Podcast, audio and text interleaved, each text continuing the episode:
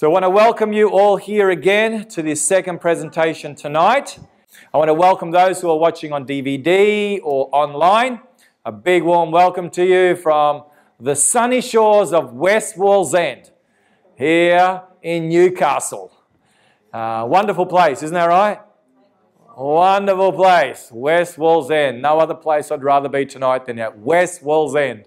So anyway, tonight um, in our series, Discover Hope, Finding Peace in Uncertain Times, our subject is Solving the Riddle of Religious Confusion. And once again tonight, we are going to what book of the Bible? We'll be going to the book of Revelation. Um, beautiful book of the Bible, the last book of the Bible. The book of Revelation, just a reminder, this is the structure of Revelation. I won't go through that with you again. We did that the other night briefly. I just want to point out that the very climax of the book of Revelation is not at the end, but the very climax of the book is where? In the middle of the book, it's the climax of the great controversy. The heart of Revelation is Revelation chapter 12 to 14. What's the heart of Revelation? Chapter 12 to 14. 12, 13, and 14. That's why we're spending so much time in Revelation 12, 13, and 14 because it's the very heart of the book of Revelation. In Revelation 12, we have the history of the church and Satan's attempt to destroy the church all the way through to the end of time. And then in Revelation 13, we have, we have God zeroing in with his microscope to help us understand how Satan tries to destroy God's end time church. That's Revelation chapter 13. And Revelation chapter 14 is God's response. God's what? God's response to Satan who tries to extinguish his church. God's response. Through his people, through the three angels' messages, through the second coming of Jesus Christ. These three messages, we've looked at them over and over again. The first angel's message, God's truth. The second angel's message, God points out Satan's lies. And in the third angel's message, God says what? It's your choice. Once these three messages have been proclaimed throughout the whole world, throughout the whole what? Throughout the whole world. It's the everlasting gospel. Then the next event in human history is what? What's that up there? The second coming of Jesus Christ. When this message that you and I are hearing tonight, that we've been hearing during the course of these two weeks, when this message is, is shared and presented to every single man, woman, and child on planet Earth, everyone's had an opportunity to make a choice either for God's truth or for Satan's what? Lies, they've made their choice, then Jesus will come and the harvest will take place. That's what Revelation 14 says, and that's how it climaxes. In Revelation, as we discovered in our previous presentation, God makes one final, last appeal of love. And we read these words in Revelation 18:4, where the Bible says, Come out of her what? My people, lest you share in her sins and lest you receive of her plagues. Come out of her, my people. And we discovered that the voice that cries out, Come out of her, my people, that voice comes from where? From heaven itself. And we discovered that the one who has the authority, the greatest authority to refer to those who are seekers of truth as my people, he is who? Jesus Christ. Jesus Christ. And I believe that Jesus Christ is the one who cries out, Come out of her, my people, lest you participate in her sins and lest you receive of her seven last plagues and be lost forevermore. So tonight, we want to discover the truth of what, of what God has to say regarding his people and where they are to go.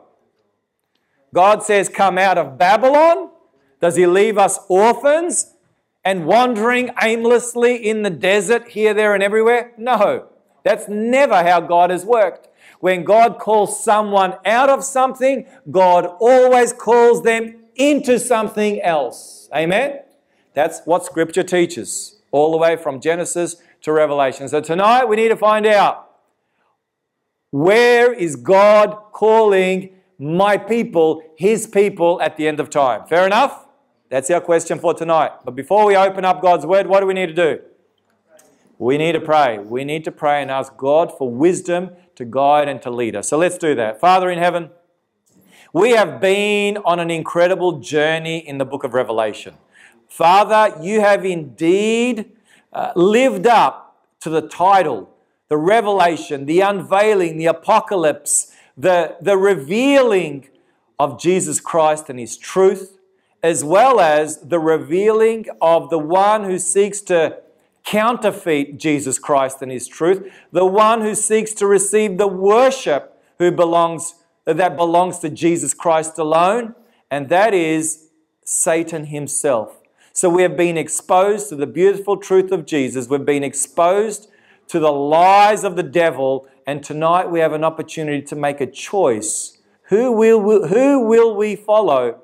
Jesus Christ and his truth or the enemy and his lies. So, Father, as we open the word once more tonight, we pray that you'll open our hearts and our minds, that we may be willing and able to discern the truth, that we may follow the truth that sets us free.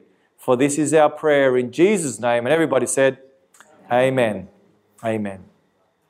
The truth is, my friends, that according to some estimates, that I have come across, there are roughly 4,200 religions around the world and over 30,000 different Christian groups.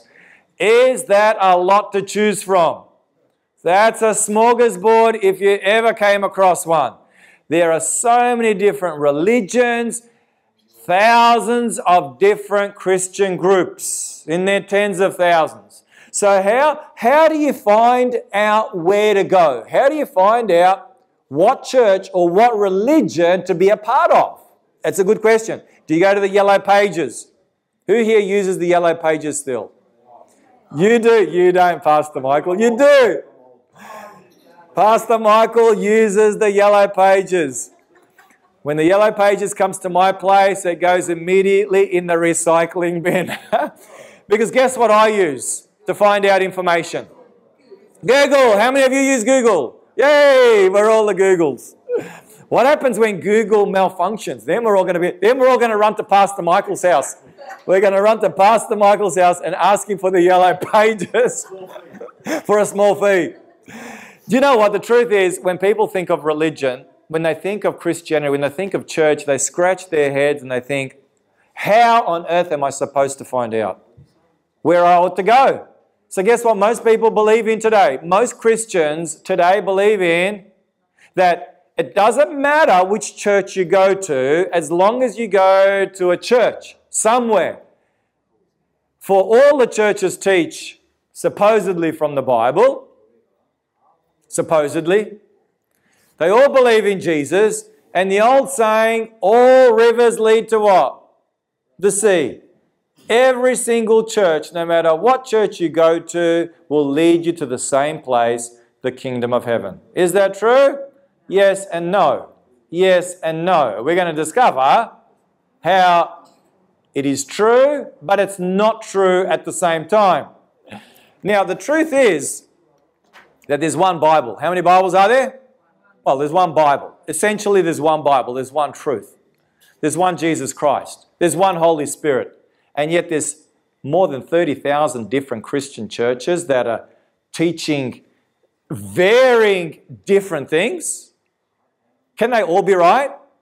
No, they can't all be right. You can't have 15 different truths or 200 different truths. By definition, how many truths can you have? One. You can have one. So, people today choose a church to belong to based on lots of different reasons. So I ask people, I ask people, why do people choose a particular church? Why do you go to a particular church? And these are some of the responses that I have come across. I go to this church because, now some of you may fit into one of these categories. It's close to my house. it's very close to my house, and so I come to this church because it's close to my house. Others say, well, it's the church I grew up in. My whole family goes there. That's why I go to this particular church. Then there are those that say, well, all my friends go there. I go to this church because all my friends go there. Is there anything wrong with going to a church where your friends are? Nothing wrong, unless, we're going to get to the unless at the end. The people are friendly. That's why people come to West Wallsend Church, because the people are friendly. Isn't that right, Pastor Michael? Absolutely. Well, then there are those that say they have a wonderful choir and music program. I would come to this church because of the wonderful music that these kids share. Will there be music tomorrow, kids? I hope so. I really, really hope so. In fact, I won't preach unless there's music. There you go. There you go. That's that's bribery and corruption. That's blackmail if I ever saw it. then there are those that go to a particular church because they have a great children's program. Is that the case here, Pastor Michael? Oh, absolutely. Tick that box. The minister is so nice. I know that this is the reason why people come to West Wallsend Church. The main reason is because the minister is so nice. Is that true?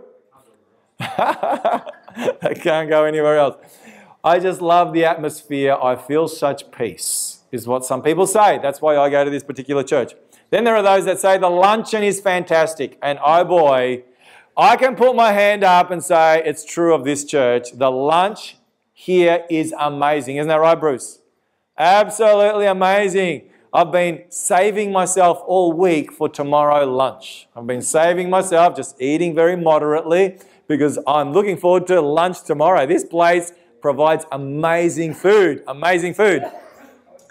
There are. There are some people that go to church only when it's the luncheon day, and here it's every week. So we praise the Lord for that.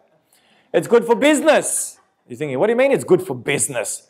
Well, there are some people that go to a particular church because their business flourishes more so there. If you're a mechanic, if you're a mechanic, you want to go to a, a large church where there are lots of cars. Isn't that right? That just only makes sense. And there are some people that do it for that reason.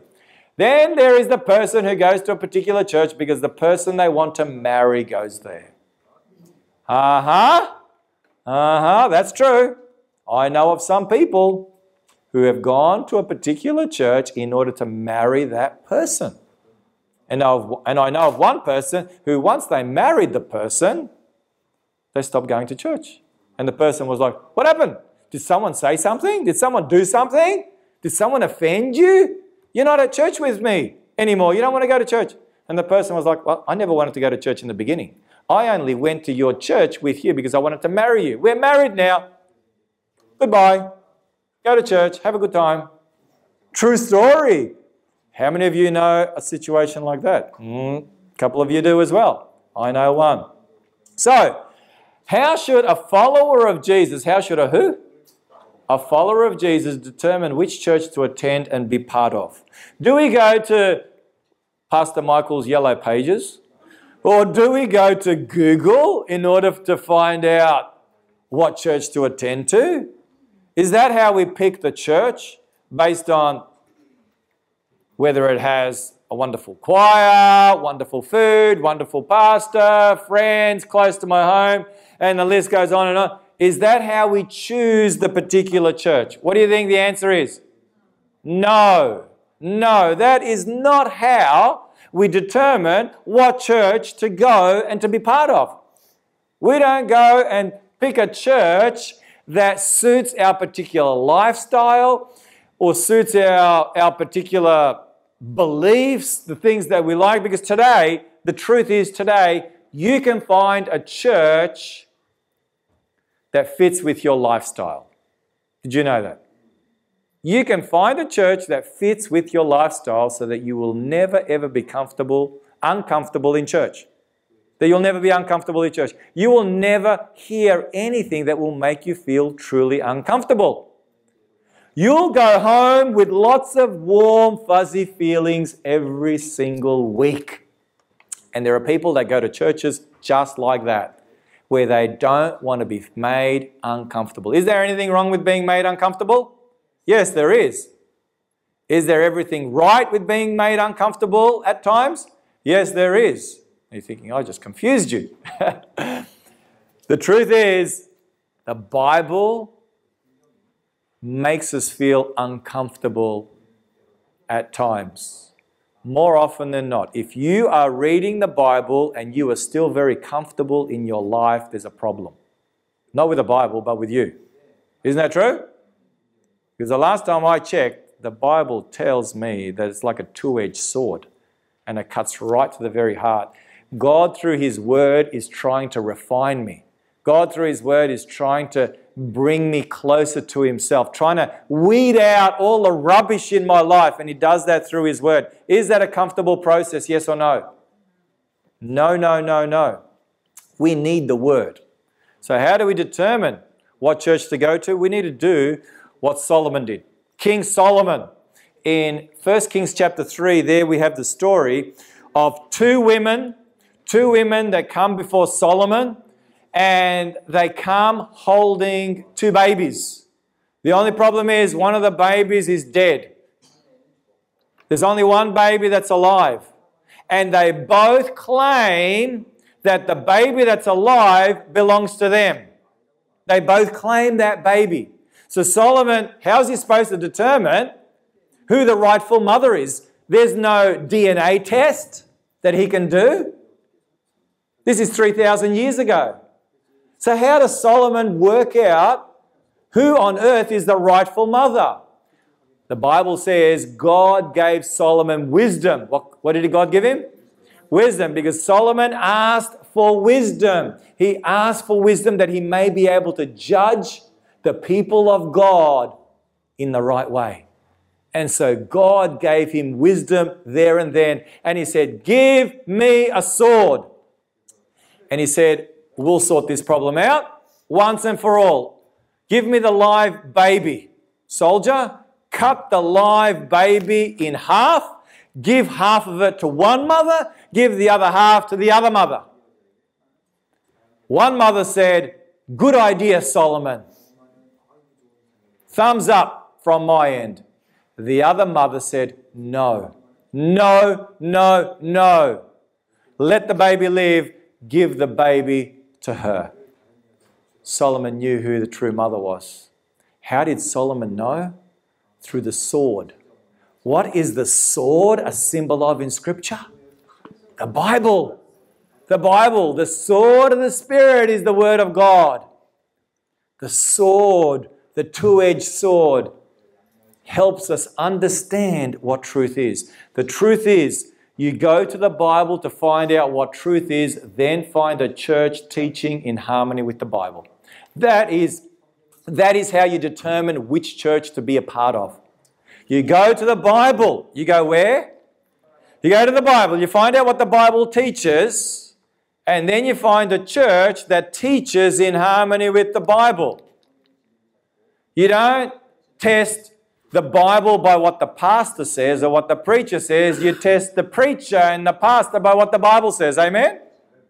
I have a lot of people say to me, Well, my pastor said this. And my question to them is what?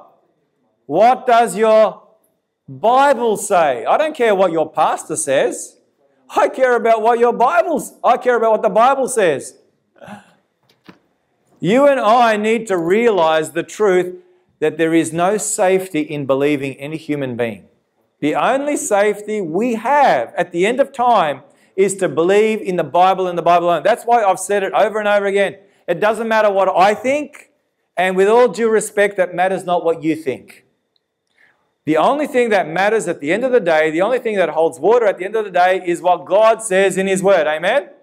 That's the only thing that holds water. That's the only thing that matters is what God says. Is it and it is written? Is it a thus saith the Lord? If it's not, it's not worth sharing. That's why. That is why I share with you only from the Bible. From where? From the Bible. And when you go home, you get one of these handouts that has the scriptures on there and many others besides that I haven't shared for you to go home and check it out for yourself. I don't want you to take my word for it. I want you to go home and check it out for yourself. Make a decision about everything in life, including what church to attend, based on the Bible and the Bible alone. Is that clear, yes or no? That's what the Bible teaches. Well, let's find out a little bit about the church of Jesus Christ. Who established this church? Notice what we read here in Matthew 16, verse 18, the words of Jesus, and I also say to you that you are Peter, and on this rock I will build my what? My church, and the gates of Hades shall not prevail against it. So the church belongs to who ultimately? Jesus. He says it's my church. My church. He is the rock, the Petra. Peter. By the way, Peter, the Greek word for Peter is Petros. Is what? Petros, which means pebble. Petra, rock, is a big rock, and that's Jesus. Peter is just a little pebble. There is the, there is the false belief that Christ built his church on Peter. Have mercy. Shortly after Jesus shared these words, Peter denied even knowing Jesus. I'm not putting my faith and trust in Peter. I'm not putting my faith and trust in any human being, but Jesus Christ alone. The Apostle Paul makes that abundantly clear in Ephesians 4, verse 4, the Apostle Paul writes, There is how many bodies? One body, and he's speaking of the church there. The body of Christ is the church. And one Spirit, one Holy Spirit, just as you are called in how many hopes? One hope of your calling. There's one second coming, one true second coming. There's one true Holy Spirit, and there's one true body of Christ. Yet, how many churches are there today in the world? Thousands of them. Thousands of them, tens of thousands of them. They are all claiming to be the bride of Christ. They're all claiming to be the true church, but you can't have everyone being the true church. We need to find out what the Bible says, and that's what we want to do tonight. Tonight, we want to discover the truth that Revelation beautifully describes God's church. There's a woman, there are two women. We've looked at the first woman in our previous presentation, the scarlet harlot. This woman is the complete opposite. She is described in Revelation 12, we'll take a look at it in just a moment, as this pure woman dressed in the colors of light.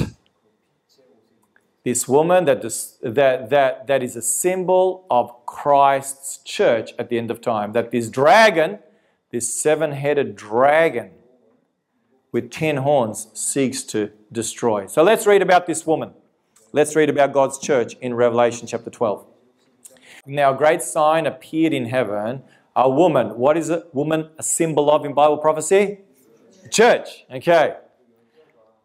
Clothed with the sun, with the moon under her feet, and on her head a garland of 12 stars, representing the 12 tribes, representing the 12 disciples, representing the church of God. Notice this woman, she's clothed with the sun, moon, and stars. These three provide what? Beginning with L. Light. These three symbols are light giving properties. You remember the woman in Revelation 17. Instead of giving the world light, instead of giving the world clarity, she gives the world what? Her wine, which makes them what? Drunk. Two completely opposite women, two completely opposite churches. That's what Revelation is speaking of. Let's keep going. Then, being with child, she cried out in labor and in pain to give birth. And another sign appeared in heaven Behold, a great fiery red dragon having how many heads? Seven heads and ten horns, and seven diadems on his heads. This here is primarily, first and foremost, speaking of pagan Rome. Speaking of who?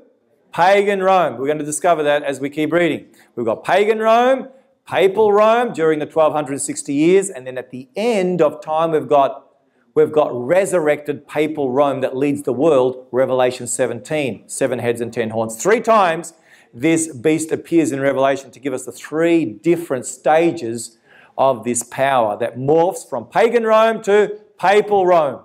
Are we all together so far? I think I've lost about three people so far.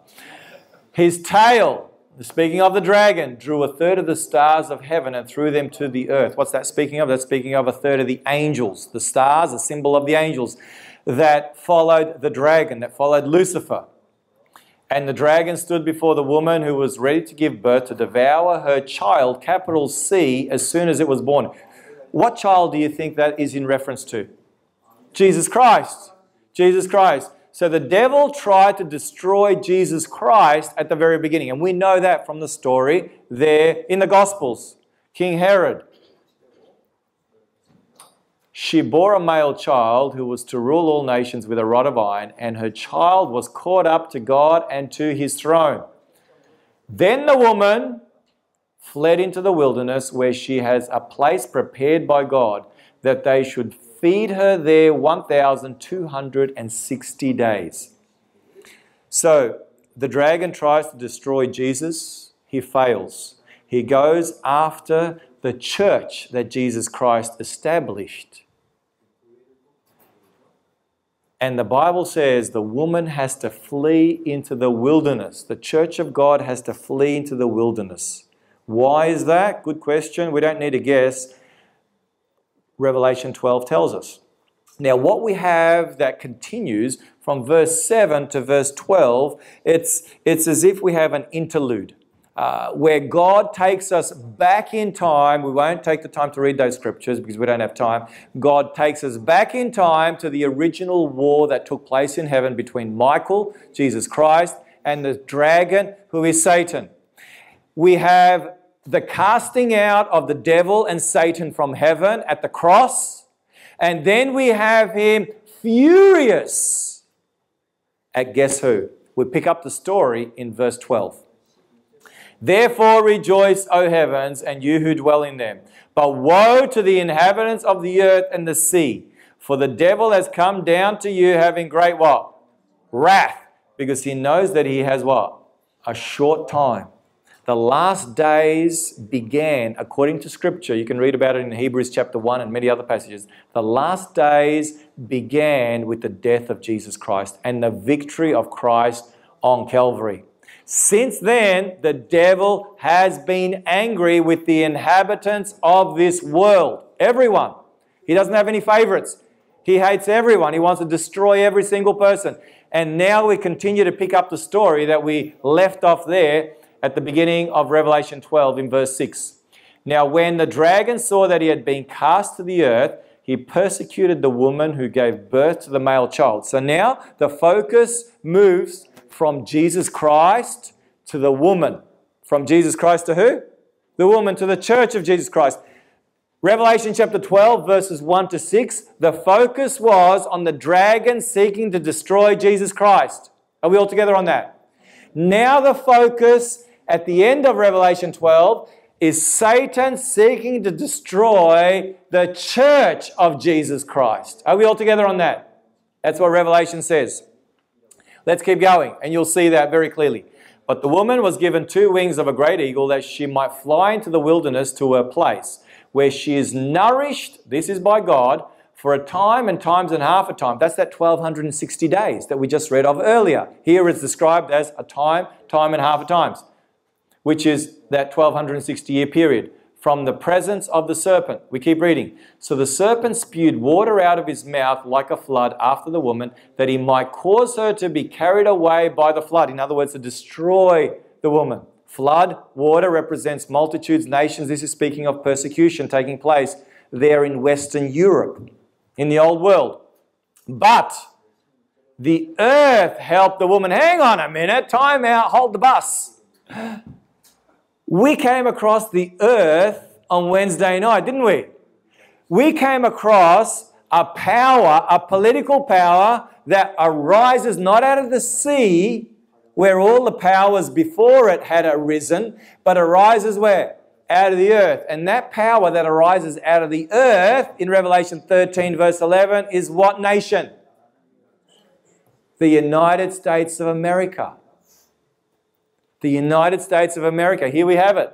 But the earth helped the woman, and the earth opened its mouth and swallowed up the flood which the dragon had spewed out of his mouth. So God said that He would open up a continent, a brand new continent, the new world, where those who were oppressed, where those who were being persecuted by the serpent who tries to destroy them would be able to go to find freedom to worship according to the dictates of their conscience. Can you see that? It's incredible when you just follow, just follow the history. And then at the end of time, notice what takes place at the end of time. And the dragon was what? Enraged. You remember we read earlier, the dragon was wrath. It's that same word, enraged, wrath, angry with the woman, the church. And he went to make war with the rest or the remnant, the remaining ones. This is right at the end of time who the rest of our offspring who keep the commandments of God and have the testimony of Jesus Christ. These are the people the devil hates the most. Because you see, this group of people, those who keep the commandments of God and have the testimony of Jesus Christ, they are God's end time remnant church. They are God's end time light bearers that are sharing the light of God's truth in a world that is filled with darkness, in a world that is drunk. A world that is what? Drunk with the wine of Babylon. And if only, if only the devil can get his hands on this small group of people at the end of time who keep the commandments of God and have the testimony, if only he could get his dirty little hands around them, and snuff out their light, he will have the whole world in the palm of his hand. This group of people irritate the dragon, they irritate the devil. He's angry, he's wrath. It's like he's foaming at the mouth because they are that pebble in his shoe that just won't go away. If only he could wipe them out he would have the whole world worshipping him. God's always had his light bearers. Always. God's always had a remnant down through history. Let me give you just some examples. God has had light bearers, the first one being Adam. But then things went bad. Then God raised up Noah. Things went bad. God raised up Abraham and Israel. Things went bad. So God raised up who? Jesus Christ and the early church started off really well, but guess what? The devil got his dirty fingers into the early church, and eventually, Paul told us the apostasy would take place. And that's what took place. And then who did God have to raise up? The reformers. God had to raise up the reformers, men like Martin Luther and John Wycliffe and John Wesley and John Huss the Waldenses, the Huguenots, the Hussites, and many others, God raised them up to bring the world back to what? The truth of God's word. God has always had his people. They've always been in the minority, but God has always had his people. But sadly, what happened with the Reformation? We looked at that in our previous presentation. What's happening today with the protest? The protest is coming to an end, isn't that right? The protest is coming to an end.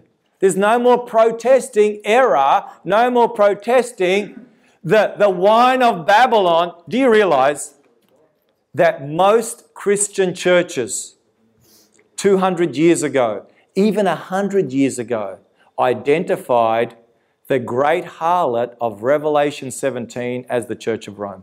Do you realize that most Protestant churches identified the great harlot of Revelation 17, Babylon, as the Church of Rome? Will you hear that today in Protestant churches? Not on your life. Not on your. How is that going to help us all get together and have a good time and be one? That's not going to be very helpful, is it? That's not going to be very helpful. Things are changing. So, guess what God does? He raises up Revelation's remnant, the final end time group of people who are true and faithful to God's word and to Jesus Christ. Amen? And that's what we want to look at now. That's what we want to look at now. Revelation beautifully describes God's end time church. It's just so beautiful, so simple, so plain. As plain as the nose on your face, Phil. Not that you got a big nose as plain as the noonday sun.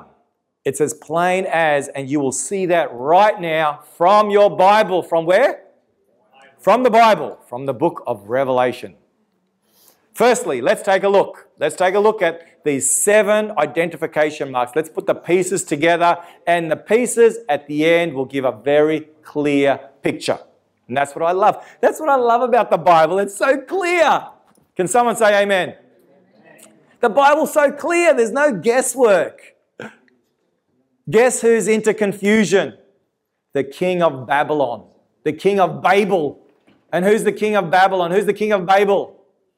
It's the devil himself. That's what we read in Isaiah chapter 14. He's into confusion. He's into giving you wine to make you drunk. What do you think people today, what do you think Christians today are like? I've got no idea about the book of Revelation. How am I supposed to understand the book of Revelation? How am I supposed to understand the book of Daniel? I've got no idea. It's impossible. Who do you think is behind all that? The devil. If we let the Bible interpret itself, it's clear as. Clear as. Easy, even for a five year old to understand. Okay, enough of that. First point, it is called the remnant. It stands on God's word alone. That's what it means to be the remnant. It means that you stand on God's word alone. There we have it. That word there, rest or the remaining ones or remnant in the King James Version appears over and over again to describe those who remain faithful and true to God. Read through the entire scriptures and you'll discover God has had a remnant, those who are faithful to Him all the way through history. What did Jesus say in John 17 17? Sanctify them by your what? Your truth. Your word is truth. God's word is truth. The apostle Paul wrote in 1 Timothy 3:15, "But if I am delayed, I write so that you may know how you ought to conduct yourself in the house of God, which is the church of the living God, the pillar and the ground of what? The truth." The apostle Paul is very clear, crystal clear, that the church must have the Word of God as its pillar. As its what? How important is a pillar to keep a house up? Can you do away with the pillars and have your roof still standing? No. The pillar is essential. The pillar and the ground of truth must be the Word of God. So, that is point number one. For us to find God's true church, God's true church must believe in the Bible and the Bible alone. The Bible and what? The Bible alone, like Martin Luther, sola scriptura. Not the Bible and tradition, not the Bible and what I think and what you think and what's your opinion and what's my opinion. No, no, no, no, no, no, no. The Bible and the Bible alone as the sole rule of authority in faith and practice. That's number one. Number two, it keeps all of God's Ten Commandments. If it's going to be God's church, it needs to keep all of God's sentiment. That's what it clearly says. The remnant, those who stand on God's word alone, they keep the commandments of God. How many of them? Ten. They're not ten suggestions. They're not ten good ideas. They're not some top ten on some late night TV show. They're not ten recommendations. They are 10 commandments. How important? Well, it tells us God's end time people, Revelation 14 12. Here they are, they're described again. Here are those who keep the commandments of God. They are referred to as patient saints, and they have the faith of Jesus. And one last time, God's commandment keeping people are described in Revelation. The last chapter. Are you ready for this? The last chapter describes God's end time commandment keeping people. Notice what the Bible says. Revelation 22, verse 14. Blessed are those, that word blessed is happy. It's the last time the word blessed appears, the seventh and final time in Revelation the word blessed appears. Seven is what? Perfection. Seven is completion. Here God completes his happy, blessed picture by referring to those who do his commandments, not just talk about them, but do his commandments, that they may have the right to the tree of life and may enter through the gates into the city. God's commandment keeping people will enter into the gates into the city. Are we saved by keeping the commandments? No. We're saved by what? We're saved by Jesus Christ and by having faith in Him alone, by grace alone, through faith alone, in Christ alone. But because we are saved And because we love Jesus, we keep his commandments as he invited us to do in John 14 15. By the way, in the very next verse, verse 15, the commandment breakers, they're outside the city. They're sadly lost. They have remained in Babylon and they are lost. Thirdly, Revelation identifies God's end time church as it will have the testimony of Jesus Christ. The testimony of Jesus Christ. There it is. Now, what is the testimony of Jesus Christ? Revelation tells us. We don't have to guess.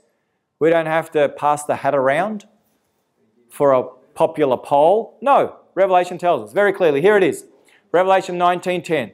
And I fell at his feet to worship him. That's John is about to worship the angel. But he says to me, See that you do not do that. I am your fellow what?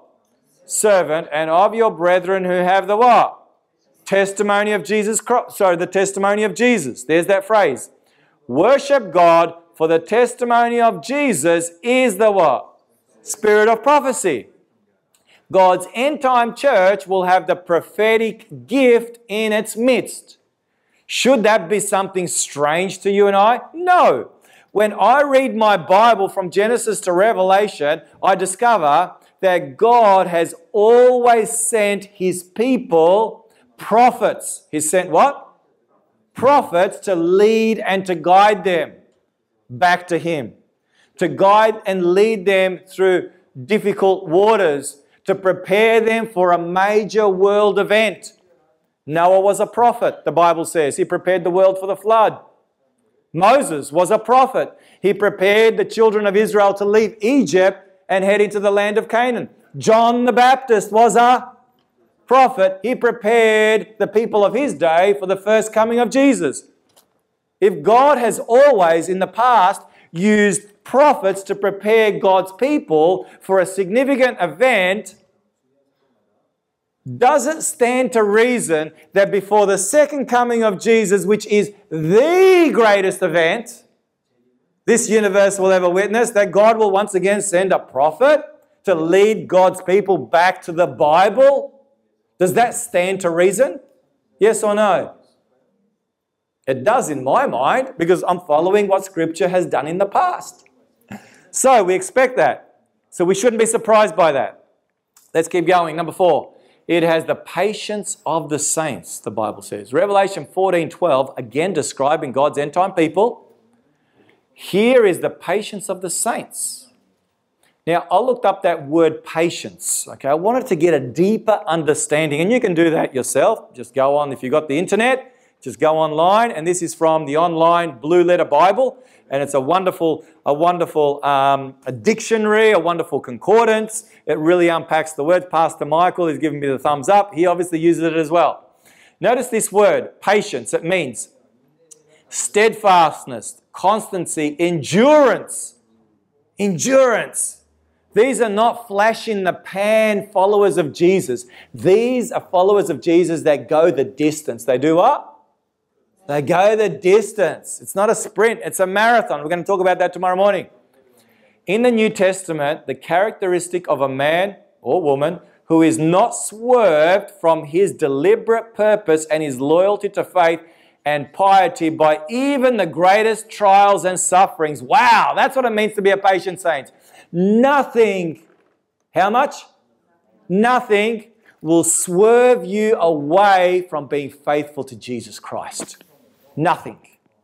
Even death itself will not swerve you away from being loyal to Jesus Christ. Let's keep reading. Patiently, steadfastly, a patient, steadfast, waiting for a patient, enduring, sustaining perseverance. That's what the word patient means. These are God's end time people. They go through some serious trials. The Bible says some very heavy duty trials greater trials than any of God's people have ever faced down through history, but they will endure to the end through Jesus Christ. Amen? It has the faith of Jesus. Says, Here are the commandments. They keep the commandments of God and they have the faith of Jesus. Those three words can also be translated faith in Jesus. They have the faith of Jesus, the same faith that Jesus had and they also have faith in Jesus. Not in themselves, but in Jesus. I looked up that word faith. I wanted to get a handle on it, a better handle on it from Strong's Concordance. And this is what the word faith means moral conviction of religious truth, especially reliance upon who? Christ for salvation. They believe in what I've been saying over and over again that we are saved by what? God's grace through Christ, through faith. They don't believe in salvation by works. They don't believe in salvation by your efforts. They believe in salvation through Christ alone, through His merits alone. Constant in your profession, assurance, belief, fidelity. I wanted to find out a little bit more about that word fidelity. You know what the word fidelity means? It means to be loyal. To be loyal no matter what the cost. Does this really describe God's end time people? Notice what I discovered in Revelation. Revelation 14:4 describing God's end time people. It says, "These are the ones who were not defiled with women. They don't follow the harlot. They're not part of her children. For they are what? Virgins. To be a spiritual virgin means that you are true to God's word and to Jesus Christ alone. Goes on. These are the ones who do what? They follow who? The Lamb wherever he goes. Do you think they follow the Lamb even if it means it's going to cost them their life? Do you think so? This is what the Bible says, Revelation 12 11. And they, speaking of God's people, overcame him, that is the dragon, by the blood of the Lamb. There it is, their faith in Christ. And by the word of their testimony, and they did not love their lives to the what? Death. We read in Revelation 13. We looked at that the other night. In Revelation 13, there is coming a time when if you want to be faithful and loyal to God and His Word and His commandments, you will not be able to buy or sell. Did you know that? Did you know that? We looked at that the other night. Only those who receive the mark of the beast in their forehead or in their hand will be able to buy and sell. If you don't receive the mark of the beast, too bad, so sad, no pension, no Coles, no Woolies, no Shell, no Caltex, no paying your bills, no nothing. Zero. You will be completely banned from having anything to do with buying and selling. According to Scripture, that's what Revelation 13 says.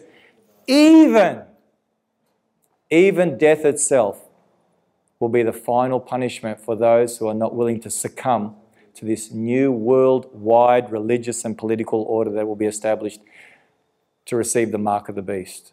That's serious stuff, isn't it? So if we are all getting uptight and we're getting our noses out of joint because someone said something in church and upset me, you know, I tell, I tell my church members, I say, you're kidding yourself that you're going to get through the end times. You're kidding yourself if you think you're going to get through if someone said something, someone looked at you and you stopped coming to church. I'm not going to stop coming to church because someone said something or someone did something or someone looked at me funny. Yes, we ought to be loving and kind and friendly, and there's no excuse for being mean and nasty. I agree. But guess what? In the church, there's all sorts of people. Amen? Just like just like in, in, any organization there's just there's all sorts of people there's the beautiful lovely kind people and then there's the people that are just mean and nasty. But you and I need to be willing, by the grace of God and through Christ alone and His strength, to put up with whatever it takes in order to remain true to where God wants us to be. Amen? That's the bottom line. Point number six it will be a worldwide movement. How do we know that? Well, Jesus said in Matthew 24 14, and this gospel of the kingdom will be preached in all the world as a witness to how many other nations? All the nations, and then the end will come. This gospel, this gospel at the end of time is described as the everlasting gospel. Described as what? The everlasting gospel. It will be preached, the everlasting gospel, God's final message of love to the world, Revelation 14, 6 to 12. God's end time church, in order to be God's end time church, must preach the three angels' messages that prepares the world for the second coming of Jesus. That's what the Bible teaches. And what is that third, what, how, how does the Revelation 14.6 describe it? Then I saw another angel flying in the midst of heaven, having the everlasting gospel to preach to those who dwell on the earth, to every nation, tribe, tongue, and people. This is God's final message of love. It's the gospel, but in an end time context. The three angels' messages. Now, the truth is, my friends, there is only one church on earth today that fits every single one of these seven identification marks that God has given in His Word. There's only one church, only one church out of 30,000 or more. Who knows how many there are? Only God knows.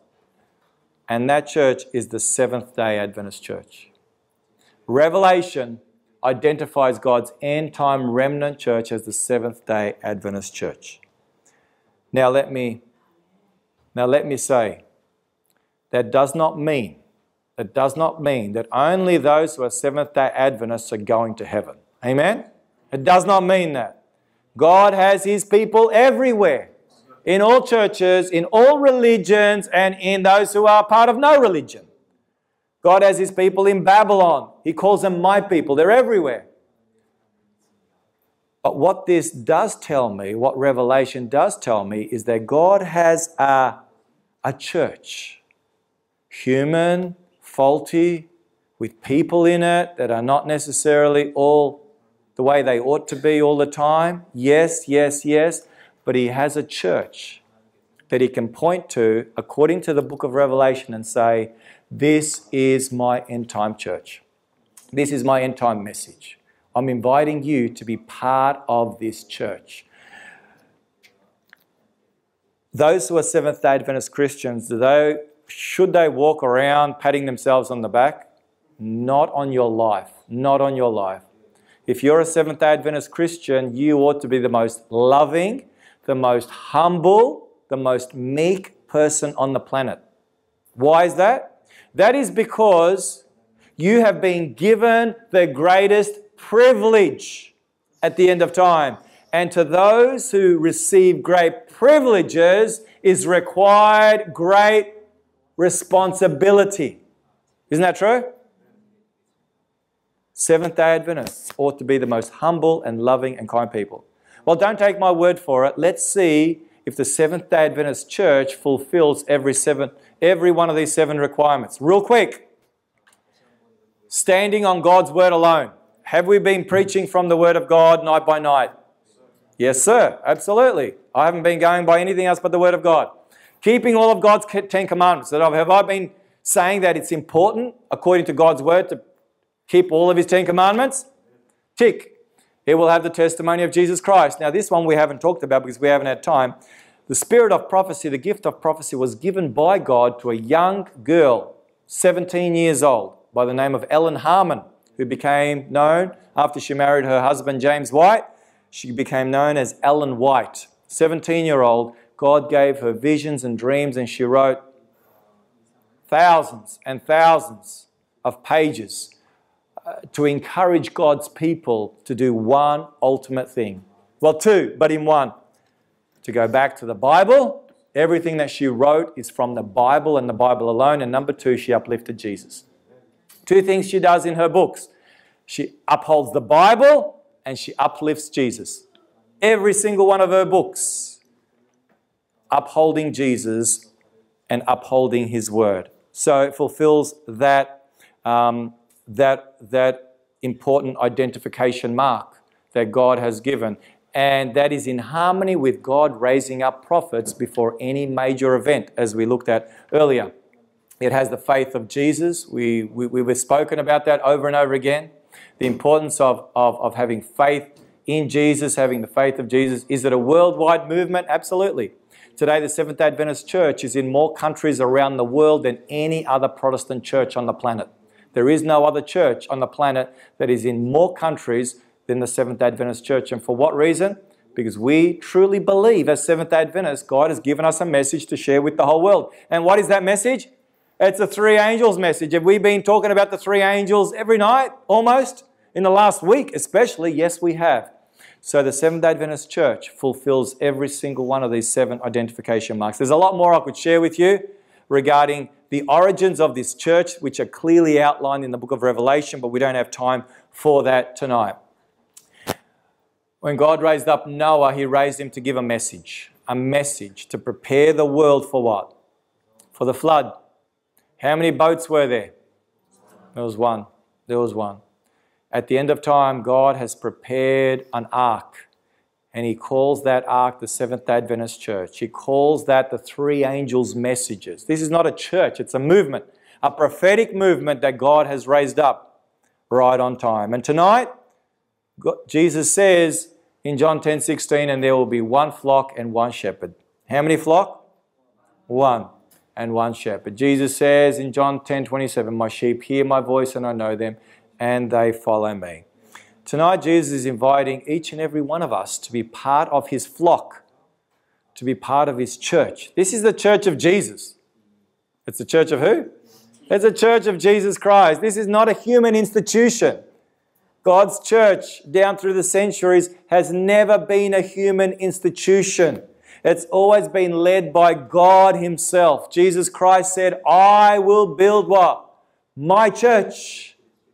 This is the church of Jesus Christ at the end of time. At the end of time. So, tonight, before we close, what do we need to do? We need to pray. So, tonight, let us pray and let us thank God for His word and let us pray that He will keep us safe as we travel home.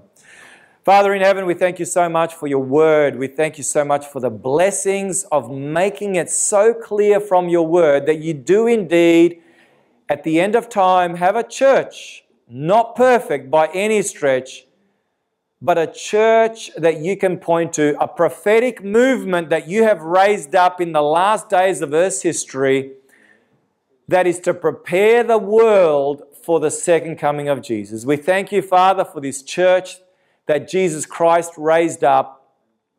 And we pray, Father, that you will help us to be ambassadors of your truth, sharing this wonderful message of your love that you're coming back soon and that you're inviting all to be part of your kingdom. May we share this message far and wide as part of your end time church this church called the Seventh day Adventist Church that you raised up, and we thank you for it. Bless us now, we pray, as we enjoy some refreshments. Bless the food that's been prepared so lovingly and kindly for us. Give us strength from it. In Jesus' name we pray. And everybody said, Amen, amen and amen and amen.